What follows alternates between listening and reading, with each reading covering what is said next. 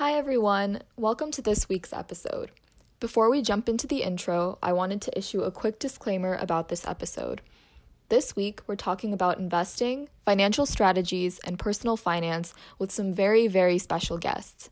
That being said, this advice is all based on personal experience and is offered as a suggestion by us and our guests. Please make sure you consult other trusted sources to understand the financial risks involved in investing in other personal finance management. That being said, enjoy the episode. Hi, I'm Callie. I'm Clarissa. And I'm Isha. And we're Best Buds.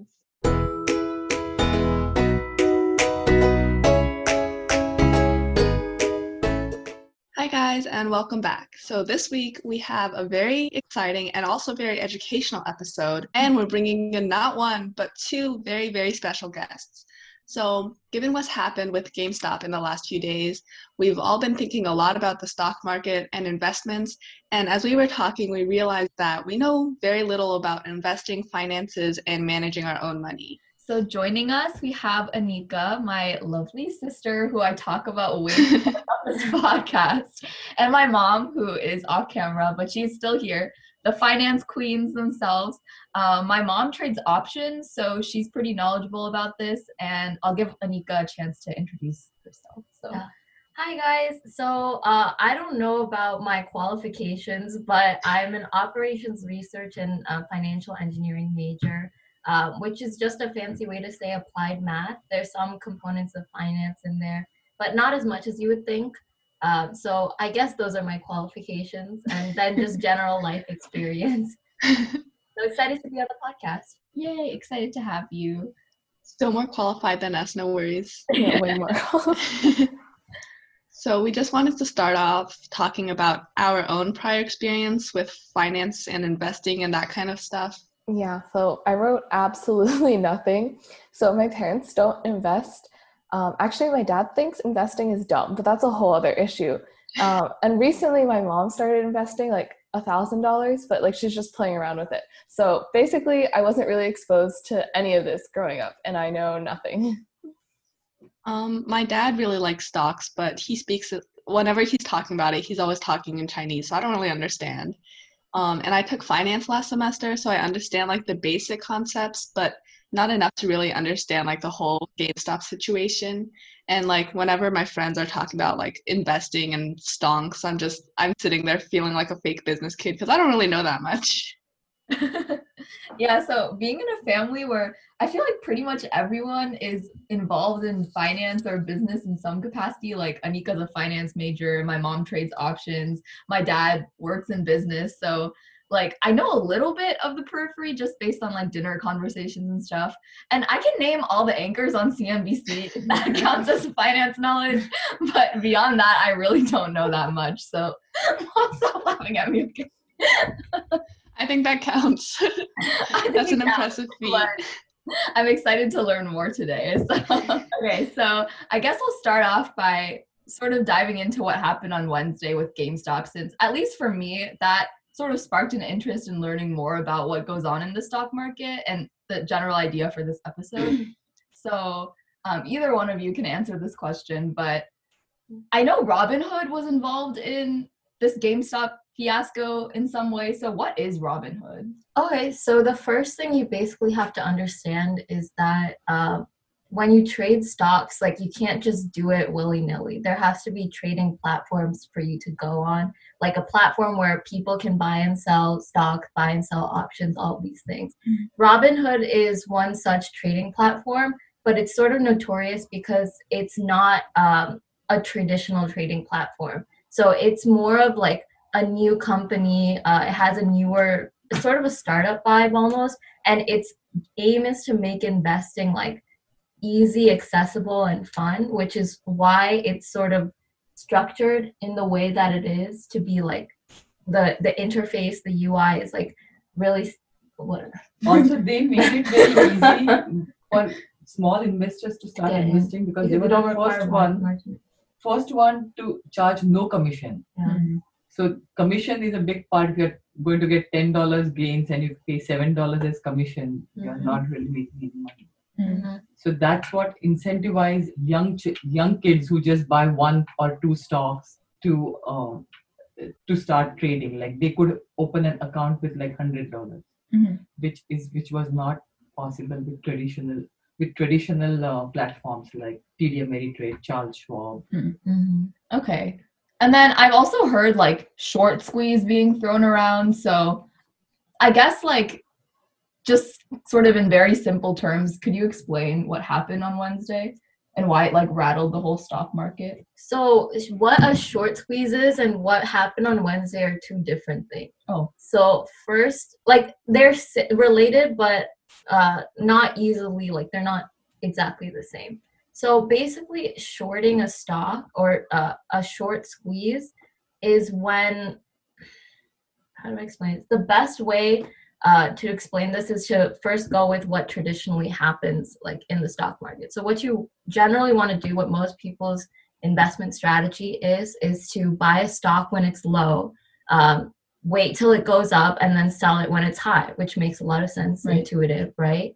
Um, some companies, some hedge funds, uh, big organizations like that, they instead short stocks, which means that they borrow shares of stock, sell it when it's high, wait for the stock to go down, buy it back, and then like and then close their positions. Mm. So that means they're basically it's like a strategy for them to sort of get their money up front and they're basically betting on the market that whatever stock they're shorting is going to go down. Um, does that make sense? Yeah gotcha. So basically they're saying that this company sucks and like no we think that it's gonna go down. I guess yeah. So rude.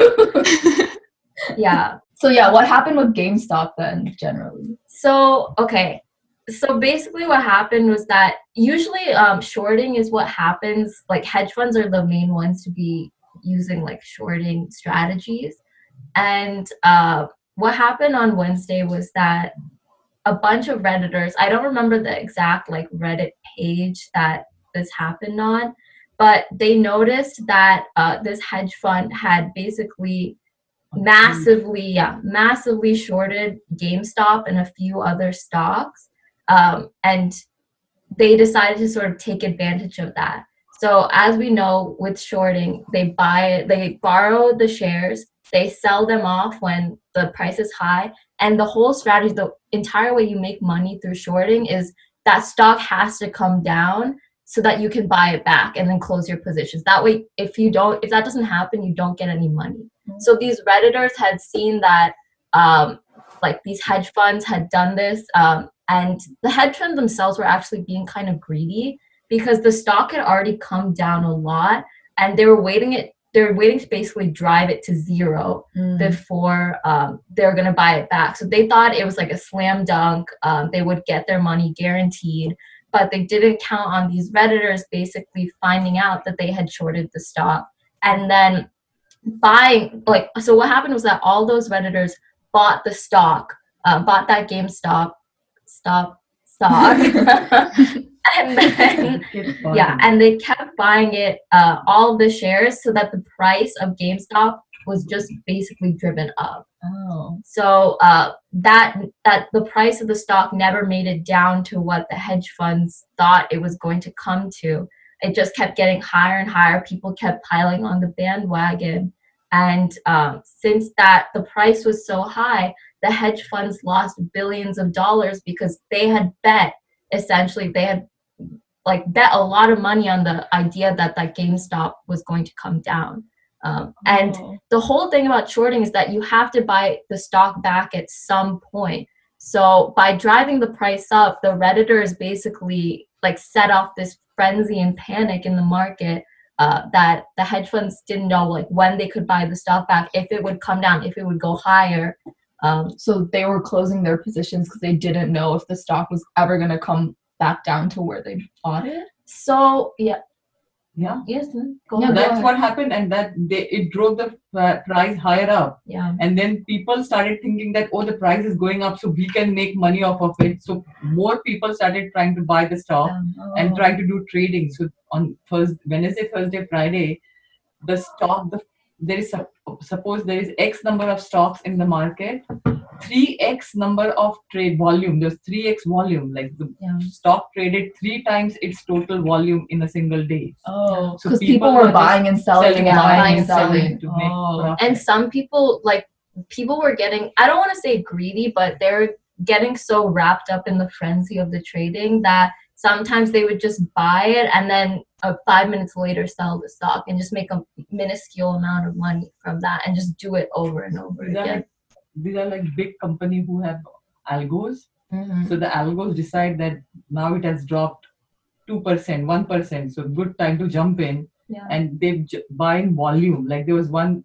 oh. one uh, person.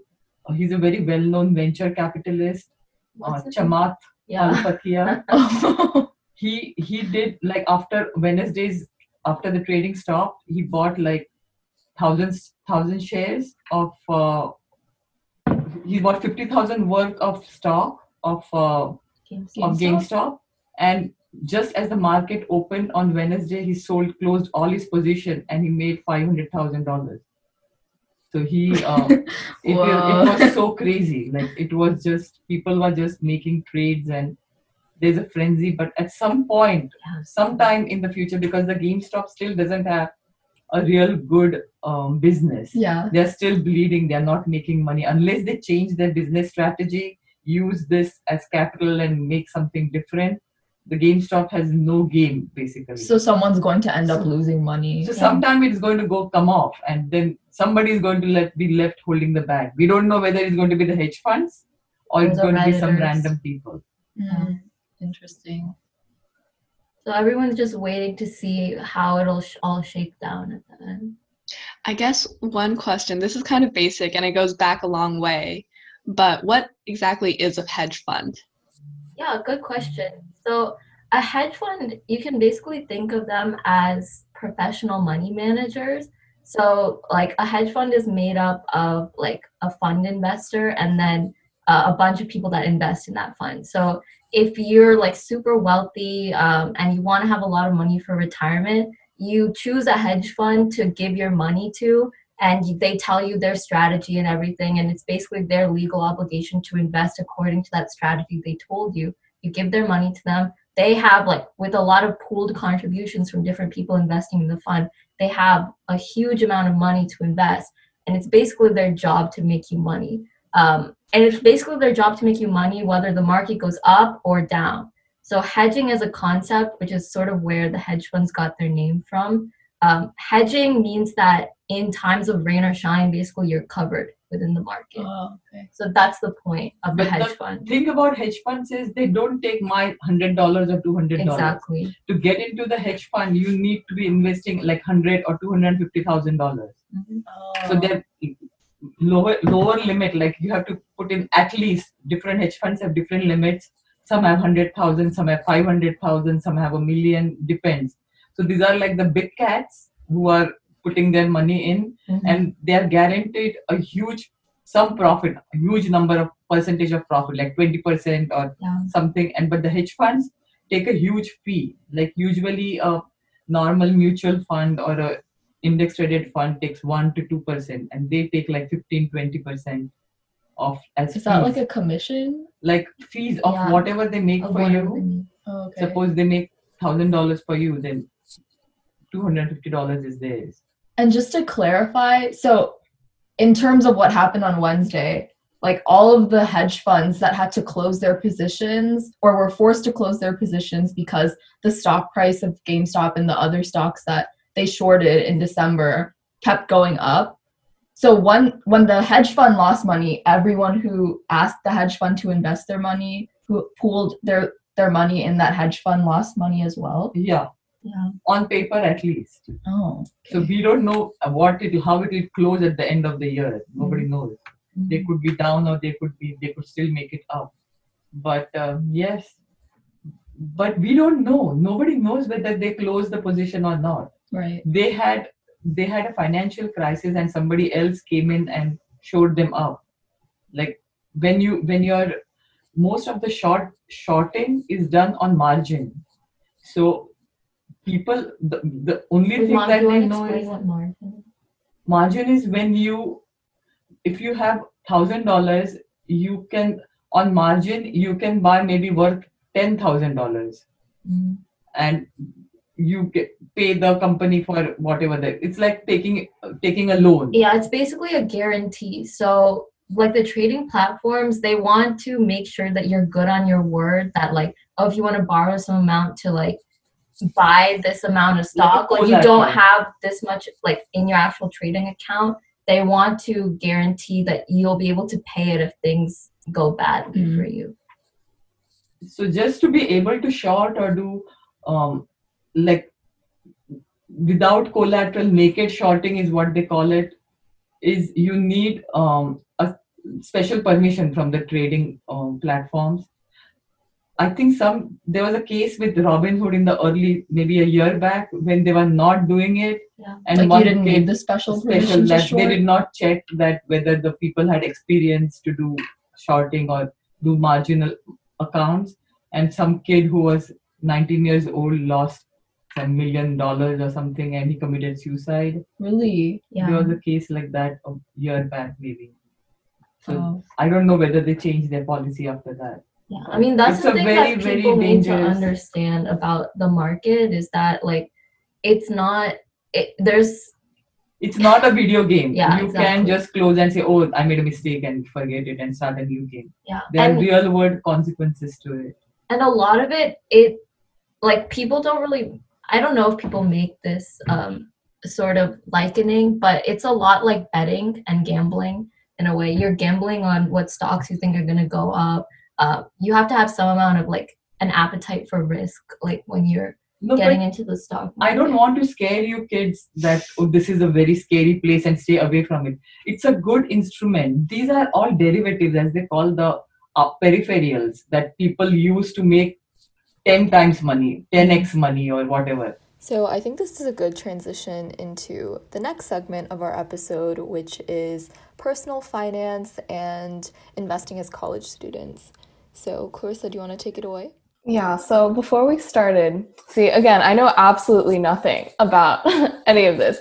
So I was asking them, so what is finance? Like, has like a baseline. like we were talking about the difference between economics and finance but like what is finance what does that mean in the context of like business finance or personal finance I think I I would maybe have a different answer than mom. Like economics is study of the market um, and like the interconnectedness of different markets as a whole, like the economy, things like that. Finance, uh, I view it as much more personal. So it's the way that you manage money. Um, it's the way that things are like the dynamics of the stock market, things like that. So it's not really looking at things on a macro level. yeah that's what Callie was saying Yeah. too yeah So economics is both macro and micro, but yeah, economics looks as demand looks at demand and supply and the outside factors that affects demand and supply, like maybe the government, the drought, the Which is not to say that like all these things also affect personal finance and finance as a whole. Um, Right. So the line can sometimes get blurred Right. between So them. they are very interconnected because they affect each other. Mhm. But finance probably is your personal, like she said, that what money you get, how to balance.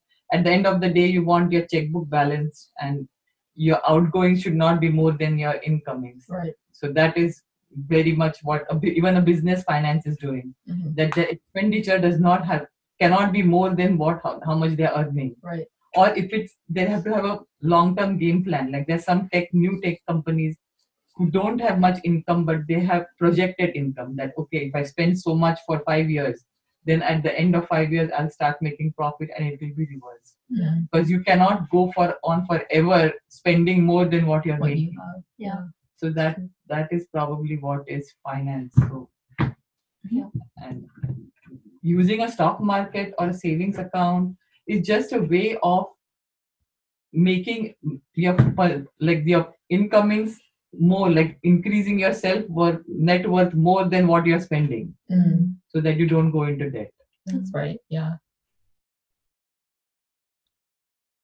So yeah you kind of touched on this with your previous answer talking about like investing in an index fund and how to safely invest but like we're all college students and i know so you trade options right? So that's a derivative um and it requires a lot more attention um, something that's a little more complex than just buying and selling stock.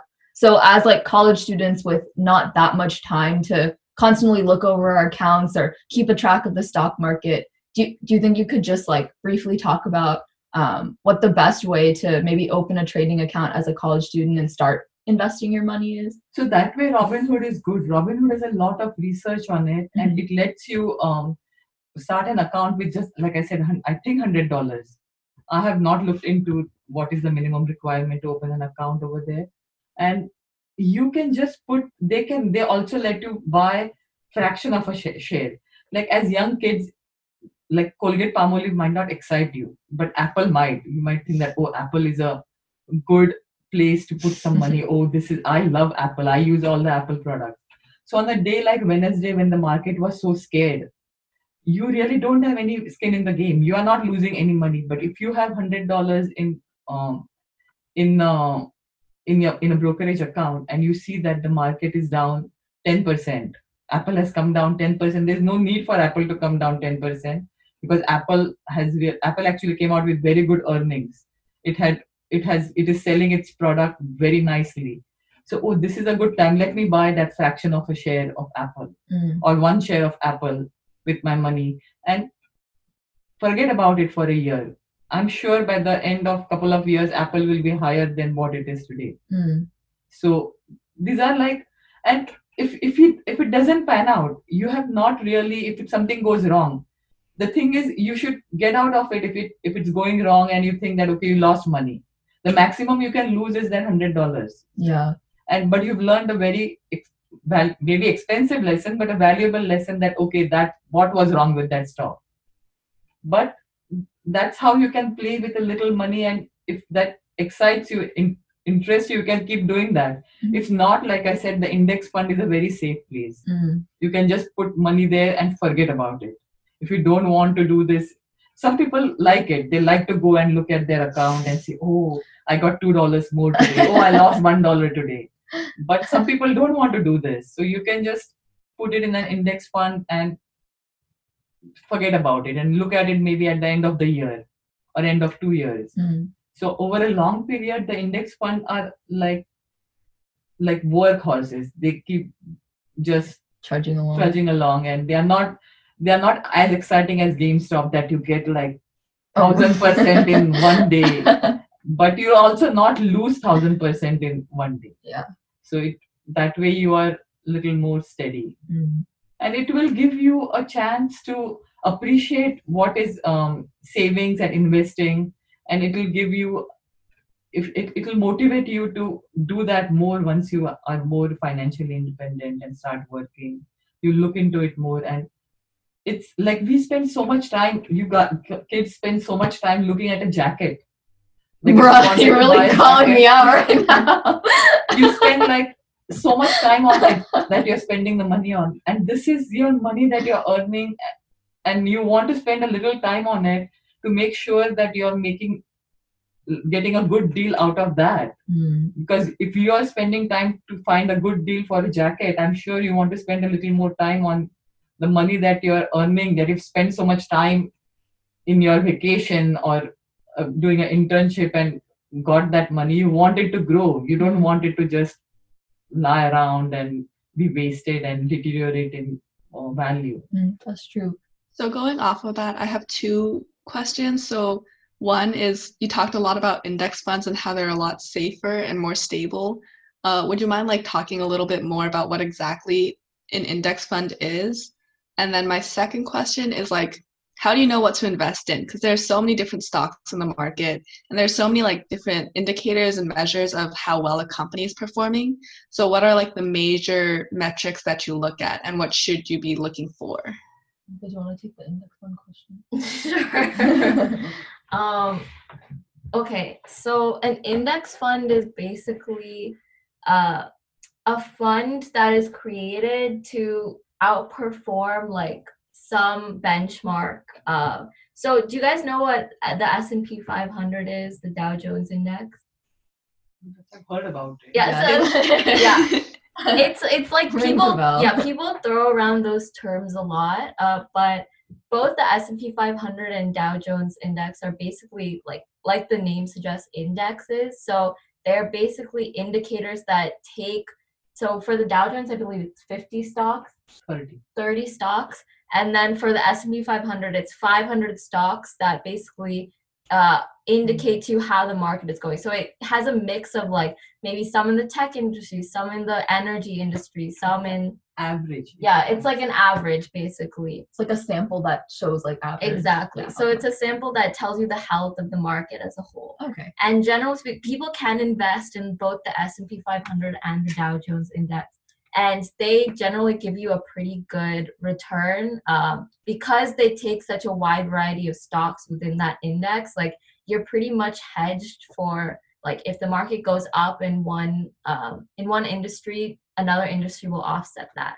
So an index fund, other index funds, uh, basically it's the same sort of thing. They invest in a variety of like companies uh, and their goal is to tr- sort of outperform the benchmark of like the S&P 500 or the Dow Jones. So at at the very least, like you're trying to do better than those basic benchmarks. or mimic Yeah. mimic the basic benchmarks. A lot of uh, uh, ETF in index traded funds which mimic that uh, um, the goals of the S&P 500 or Dow Jones or the emerging markets index. There are lot there are lots of indexes. There's a technical like the um, QQQ is what the Nasdaq, oh, yeah, yeah, the Nasdaq, Nasdaq, 100, yeah. 100.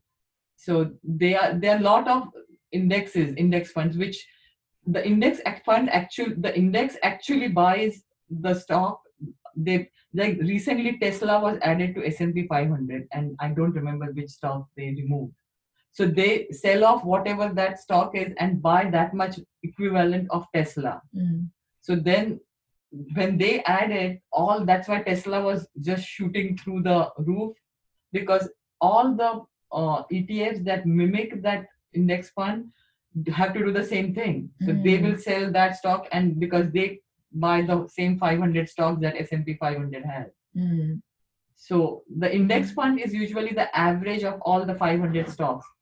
It could the average is not actually a simple average. It's not like 10 stocks or 10 Okay, yeah. There's a they have whatever Some their algorithm to it. So it's not like all the 500 stocks are 10 stocks of each or $10,000 of each. I don't know how they do it, but it's an average of stocks General average. general average of the stock. So that's why it is safer. Mm. But you can, there are a lot of indexes that are even sector oriented. There will be a health industry index. So all the health stocks will be there in that index. There is energy index, which will have all the energy stocks. But I always say S&P 500 to both my kids because it's a very well, uh, it's a balanced kind of index which has everything in it. Mm. So it's it gives you the uni- a balanced view to the universe of stocks. And then like the second question, what type of Stock of picking. stocks would you pick? Like so, I mean, I guess for you because you just started like Yeah, I mean, yeah, I definitely like I'm totally a novice to all of this. Uh I've like read a couple books about stock picking like when I was just getting into it.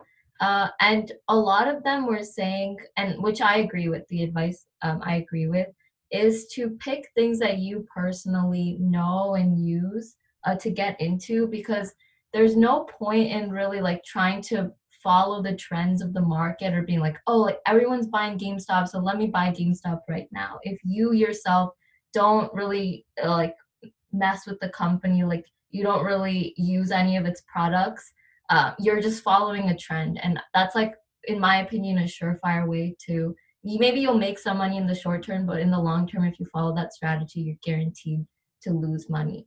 So um, I my suggestion when you're starting to get into investing and you specifically want to invest in stocks is to either invest in stocks that are like um, that are like my mom said like blue chip so everyday things that you use. So that's the Colgate Palmolive uh, things uh, like that like toilet paper toothpaste or uh, companies that you yourself use you think uh, will go far in the future i mean the like mill- millennials and Gen Z like basically also drive a lot of trends within the market and within the consumer and retail space. So you actually like have a lot of power in the marketplace that you don't like a lot of people don't utilize because you have your pulse on like your finger on the trends that are going on.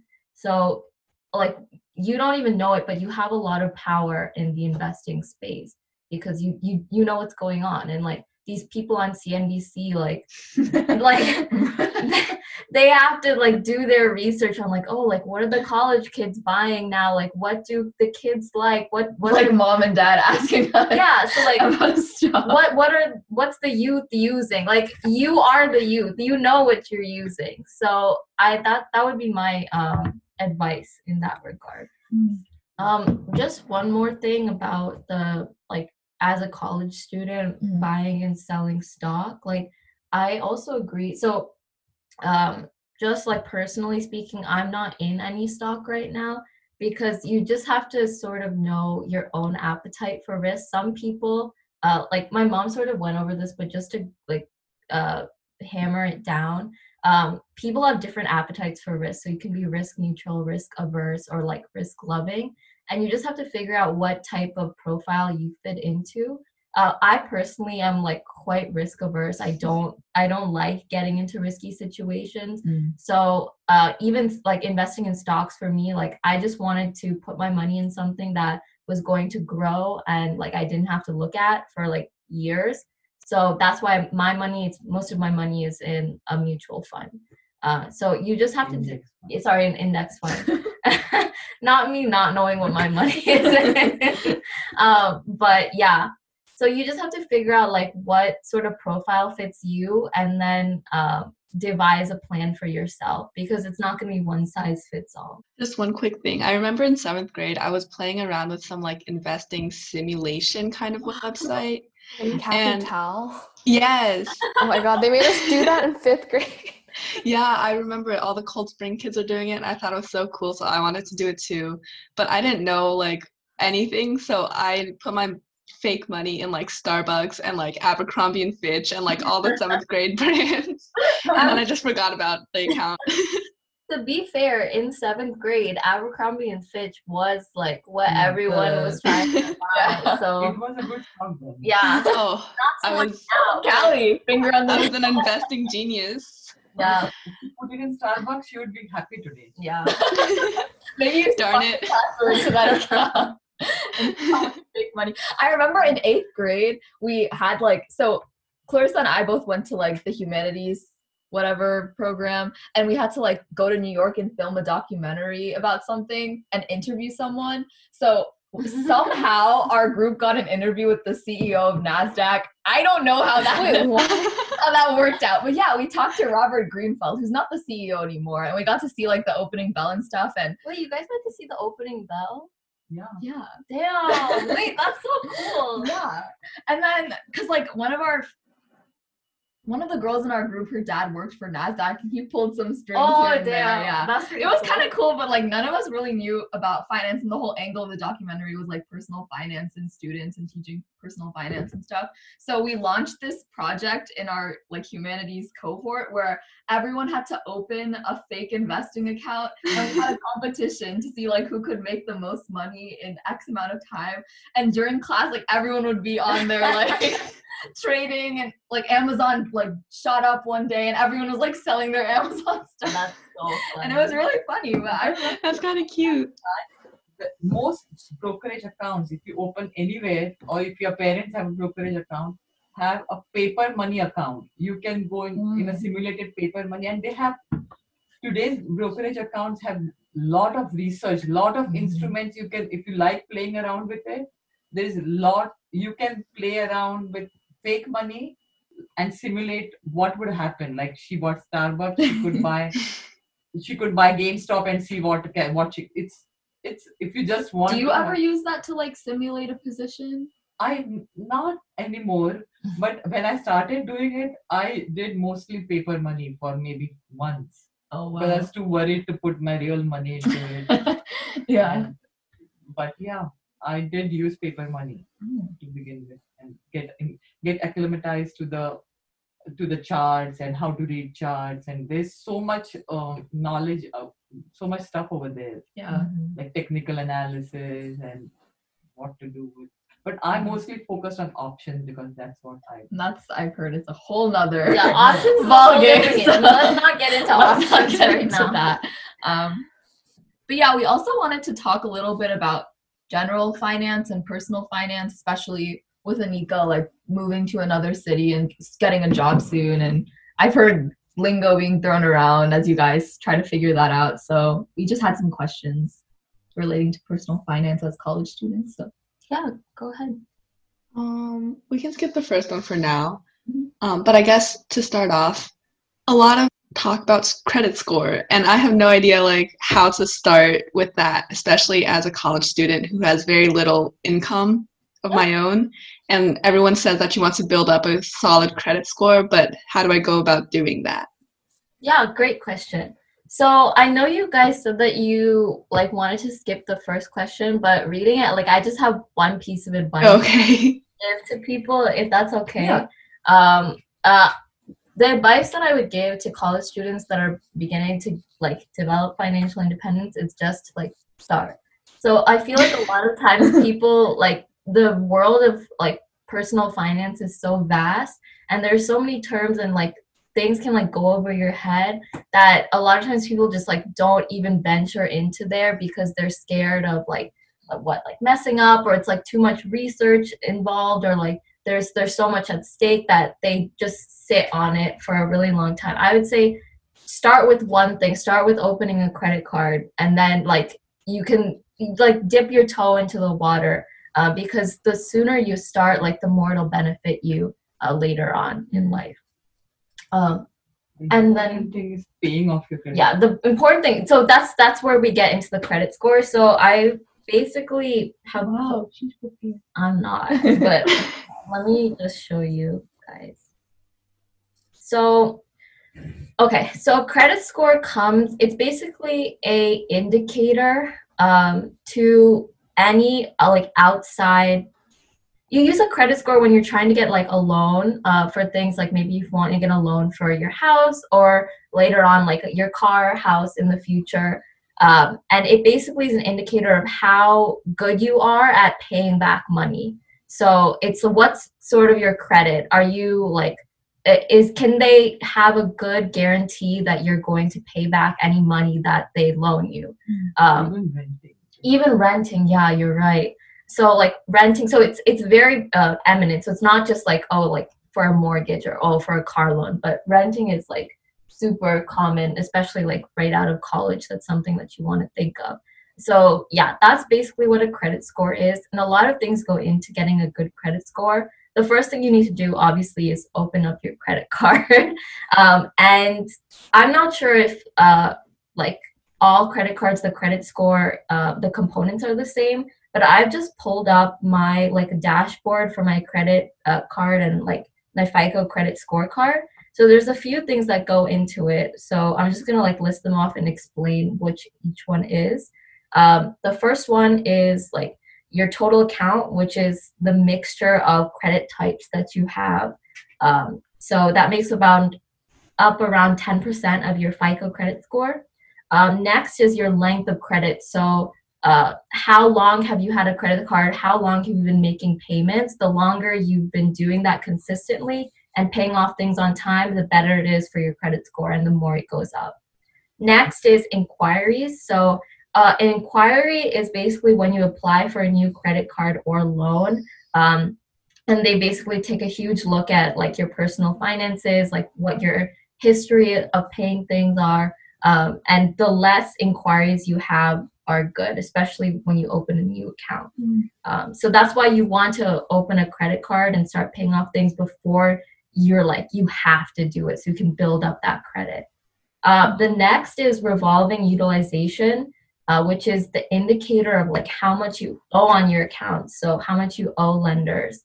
Uh, and then finally is missed payments. So you obviously don't want to miss any of your payments uh, when you're when you're paying off your credit card. And that's honestly, like my mom said, the most important thing. You want to pay everything on time. Another tip that I learned about, like that I did not know, was when you get a credit card and you start paying off, like you start using it for things, it can be tempting to like use your credit card to pay for everything and like buy a lot of stuff because now you have a credit card. Uh, but when you get a credit card, uh, you have this thing called a credit line. So it's basically like how much, especially when you're you like newly get a credit card, it's like how much you can spend per month with that credit card. So I believe it's like thousand dollars um, when you first yeah. yeah for different credit cards it's different things for the discover student card it's around thousand a thousand dollars I didn't know that. yeah so and basically like this is just an unofficial tip that i've heard of that i've tried to sort of live by which is that you don't want to spend more than one third of your credit line per month because that can negatively affect your credit Mm. so um, yeah, it's just like an indicator that no one ever talks about. It's unofficial that uh, these credit card companies use in order to. More important is don't spend more than you have in the bank. Yeah, it's true. also, like yeah, this is what I've heard of too as just like an unofficial thing, and it's a good rule of thumb in general. Um, yeah, It also depends what you have spent on, right? If you have just paid your yeah, but if you're a college student, like Who uses their credit card If you exclusively pay for bubble tea. utilities with your credit, you pay off the loan from your bank account. It might not affect you as inversely. That's true. But yeah, if you don't like buy like in odd payments that you have to do like utilities and things like that or mortgage payments, um, don't just like buy random shit more than one third of your credit card um, line. I remember when my older sister got her first credit card, or it's still like linked to my parents' account, so it wasn't her money. But the first day she got it, she went out to Barnes and Nobles and bought like $120 worth of manga books. And my parents were so mad. That's really iconic though. I have to say. but it's okay. She's older. She's more responsible now. Um, I guess going on to I the have a oh. side question. Like speaking of like linked credit cards, like are those beneficial for your credit score? Like would you recommend that we first get like a linked credit card for our parents and then open our own or just, you know, start straight out with our own credit card? So uh, my advice would be like different based on the situation that you're in, and like there's not really one right answer. Um, I personally don't have a linked credit card. You do have a linked there. No, it's not. No, you have a linked, Linked one. We no, both for the for the linked credit- account. You're right. You're The right. first, Bruh, the no, first the one first credit credit card you got was was a a link. link. Yeah. We Both Anika and you both got a link. Like, "No, and then once you now." Yeah. some money, And yeah, so the thing like when you apply for a credit card you is that a W two. yeah, so you have to have you have to prove that you have income coming in through a W two form, and you have to be over eighteen. And I'm not sure what the other specifications. Wait, you are said you have to have like a stream of income, but like for example, you don't work like a consistent job. But, get like, just from need it's a based- W two. exactly. Oh, okay. Yeah, so they have to have paid you through that. Oh, okay. Like you have to have some money, like internship grants, like that also count. Okay. So you're right. Um, yeah, but to answer your question, um, I guess probably starting out with the linked account is best then. If mom, if you want to like say more about No, it, linked account does because I don't give you any remember apparently. No, linked account does not give you any credit. It doesn't. No. What? No, because it's not. You have You- opened it under your own name. You're not responsible Yeah. for Oh, that's true. Actually, That makes all the payment. that's true. so why would So it build you our have to have your own credit card In order to get credit. credit. to Does he become get like more credit if if, you he have has like? something on your credit card, his credit score goes bad. For the linked, Right. yeah. If you spend like ten, whatever the limit is, and he cannot make the payment, then his credit this card is- But if you have like multiple credit, What I'm saying is that you using that link credit card does not give you your credit score or affect your credit score. Right, right, right, right, right, right. Okay. wait, but if if since dad has like four linked cards, or if dad has four linked cards, does that positively affect his credit scores? He's able to as make all those payments the on time. payments are happening. I It don't, doesn't like really. I don't think it affects it that much. I don't know really, frankly. speaking. I don't know whether, but if he were not to pay, make the payments, it would negatively affect. I don't know whether it positively affects because Hmm. it- Okay. Yeah. So if you want to get credit, um, you have to open up your own credit. So Uh, it's credit a good thing if you have a W two. If you are making some money and you have a W two that comes to you for your income, then you can get a low low uh, limit credit card Yeah. like a student credit card which does not have any annual fee and try to make maybe $50 purchase or less every month and pay it off so yeah the advice that i got like my sophomore year that led me to like actually opening up a credit card so it's like either my freshman or sophomore year i was talking with this upperclassman and he was like yeah the what i do is the minute that i started working and getting like money my parents basically told made me open up a credit card. And i don't use it for anything except to buy like coffee two times a month. And i just make those consistent payments. Um, and my credit score has just like gone through the roof. So leaving college he had he was in like a That's really nice. good That position to, in order to start um, Yeah. Like buying things or if he wanted to rent things like they he already had this history that he was good with his credit that he could make payments on time. Oh, like before he he actually had to make high Needed- stakes. yeah like- exactly. oh, so my advice is before you need it to start building up that credit. So you don't have to like do it on the fly I and guess. not only for credit it also makes you it's a good habit that you it's a how do you say discipline. Yeah. That if you spend on your credit card you make the payment before it's like before the deadline Mhm. and you don't get any penalties. And that will be a lesson for you in your whole life through your life and it will help you. Mhm. because Also- that is one of the biggest problems in this country that people overspend and can't make the payments and go into credit card debt. Also uh, one additional thing like to make it more accessible a lot of these credit card companies have specific student cards like that have the zero dollar annual fee you can get cash back on like things that like restaurants and if you like buy books and stuff like that like they're specifically geared towards students and advertised towards students as well so um, it's very accessible it's very easy to um, open one up don't take any loan yeah don't take a loan yeah, the problem is I need to have an income first. yeah. Um, don't wait, have a consistent income if you have worked in summertime at a grocery store and you have some if you have made some money they Mhm. generate a w2 and that is enough to get a credit card and like anika said just buy one coffee every month or two coffees every month yeah which i'm sure you kids buy which you buy anyway. oops. like everyone buys that stuff anyway, especially at college. So it's best to just use your own credit card for it. Like that way, you're not only thinking about the money that you're spending, you're it's actually like sort of going towards a good cause. that Mm. pinches more using your dad's credit card Yeah, because I I feel like there's this thing where even in Monopoly, you know how you used to have the cash Monopoly where you had to like count out the cash you're using, you physically gave that Yeah. money to It the banker. We have the credit card version now where it's you just like stick it in the little machine and like, oh, $15 million. you your like that's what it feels like when using a credit card. And I my freshman year of college, I definitely wasn't the best at like managing my spending. Like, yeah, I'd treat myself to like coffee and bubble tea and food all the time. So I guess like what advice do you have on like making sure you're consciously aware of how much you're spending? Because with a linked account, you don't see your purchases and like it's not like cash where you're taking out the money and like, oh, this is how much I'm actually, you know. That's a good question. Uh, for me, I would say uh, two things like money awareness uh, comes with like opening up your own credit card. So, like when it's actually your money that's coming out of the bank, like it hurts more. You think more about what you're going to be spending before you spend it.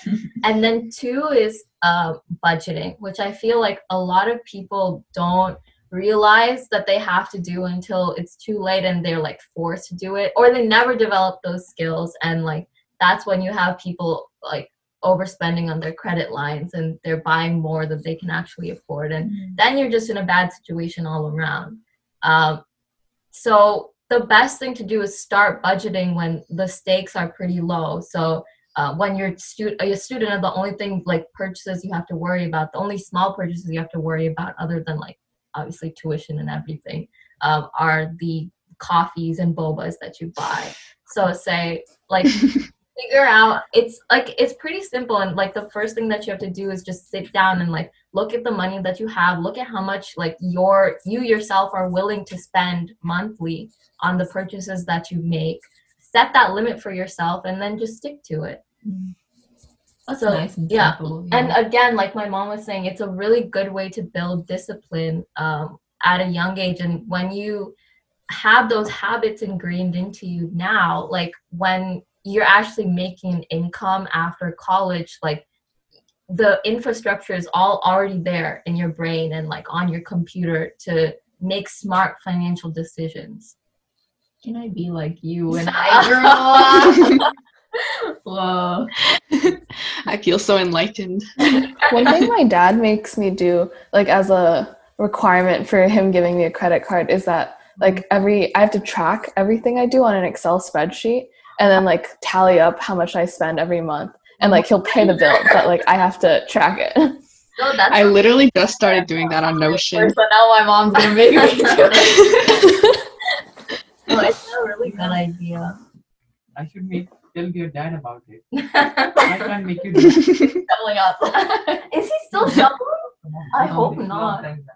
What what So what I guess- does she write down? What all this Clarissa? Oh, of course, that my mom wants to know what this exercise in financial discipline is. Oh, like I just have to write like what I spent it on and like the exact amount and then like the monthly total. And I also have like a sum of like my mm. annual total. So I have spreadsheets from like 2018 on. Of the annual spending. So every month. I I think that's actually a good idea. I wouldn't mind. Mm. Okay. Yeah, and it takes like five minutes. Like you spend money, you just type it in, and then Excel adds it for you. The thing is, I never ask for receipts, so I like don't know how much exactly each purchase is. That's Oh my god, that would drive my dad insane. He gets mad if I don't take a receipt. when the credit card charge comes, like I like I can't share my screen or anything, but you can yeah. But oh right, this is a podcast.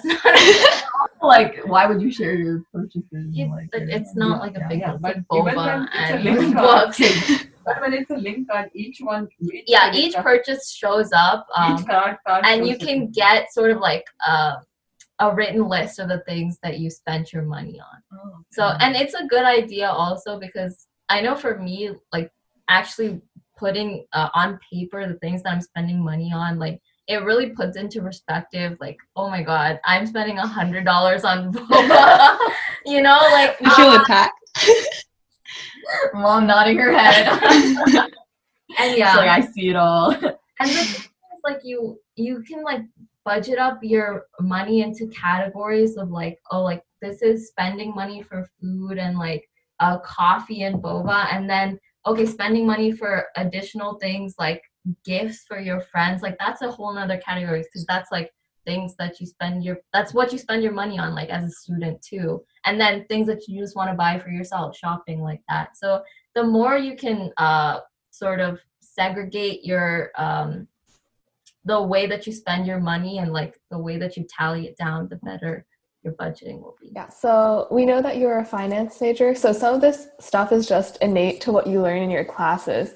Um, but other majors, like you know, me and Isha, for example, um, people who are in like bio, engineers, like humanities, we don't have access to this finance education in our core curricula. So, what advice would you have for us to learn some of this stuff on our own?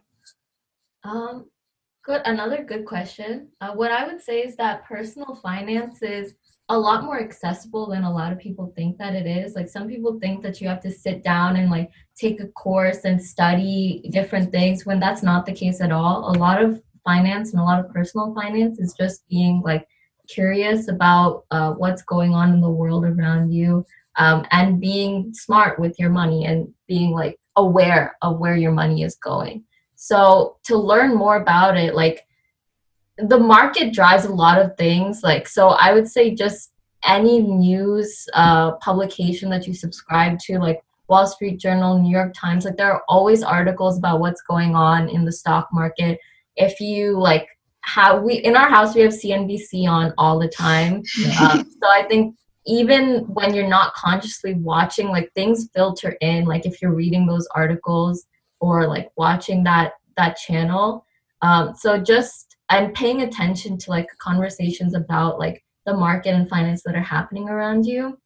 And then on the personal side of finance um, i think we've touched a lot about it. Like we, we've touched on it a lot um, already. But just like awareness of where your money is going. Like you don't need to have some sort of grand strategy in order to budget up your money. Like it's enough to just tally down like Cl- clarissa like was doing uh, or is doing um, tally down like what you're spending and where. And doing that will also force you to sort of take a closer look at okay like where actually is my money going? Because uh, like information sort of in this realm information is power.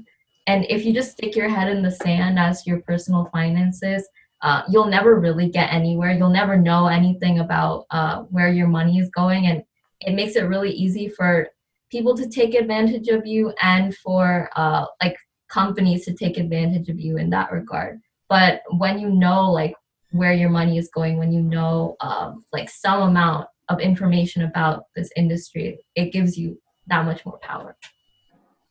Wow. Finance queen. and yeah, again, one final thing. I've said this multiple times, but like figure out your own like financial profile. Like figure out how much of an appetite for risk that you have. Like because everybody's like approach to finance is different. Figure out your own. And I would just say that not now, now you're still still kids but uh, at some point when you start earning oh shit we didn't even talk first. about yeah save saving is very important mm-hmm. first remove all the savings that you want to do like like i always tell now that anika is going to start working that maximize your 401k exactly wherever you have to yeah, yeah wait we didn't even talk about roth ira yeah i had a question about that but it's okay to know 401k. You are at the precipice That's where you're going to move to earning. But it's still a good place to start, like with this knowledge of finance that you guys mm-hmm. dispelled today. But yeah, always do some saving. Yeah. Yeah, doing like retirement calculations, it real like you realize how much money you need at that time in your life and like how much of it is not really guaranteed. So the earlier you start saving, the better you're going to like the better your life is going to be like at that time when you retire. Mm-hmm. so yeah. But generally a good rule of thumb is at least try at least the minimum you should try and save is 10% of your income. Okay so that is that should not be too much but if 10% is too much at least put in $100 every month a little mm-hmm. is better than nothing, nothing. exactly yeah. And I guess that's like the theme of personal finance. Look better than nothing. If you do hundred dollars every month, it still adds up to twelve hundred dollars at the, at end, the of end of the year. It's true. Okay, so hopefully you guys were able to learn something about stocks and investing and personal finance from today's episode. And I think we'll all be able to apply some of this advice to getting stacked in our own endeavors. I will be opening a credit card immediately after this episode. oh, yeah, like I'm kind of inspired to track my purchases on Excel. Exactly. um, yeah, and as always, follow our Instagram at pod.bestbuds. But maybe don't reach out to any of us, the three of us, with your finance questions because we aren't really qualified to answer them. But talking to your parents is probably a good place to start because they they probably have some money that they're investing and they're obviously doing well saving money and things so. And, and thank you both for coming on and dispelling your knowledge and wisdom. Very useful. No problem. That was fun. Yeah and on that note we'll see you guys next week. Bye, bye.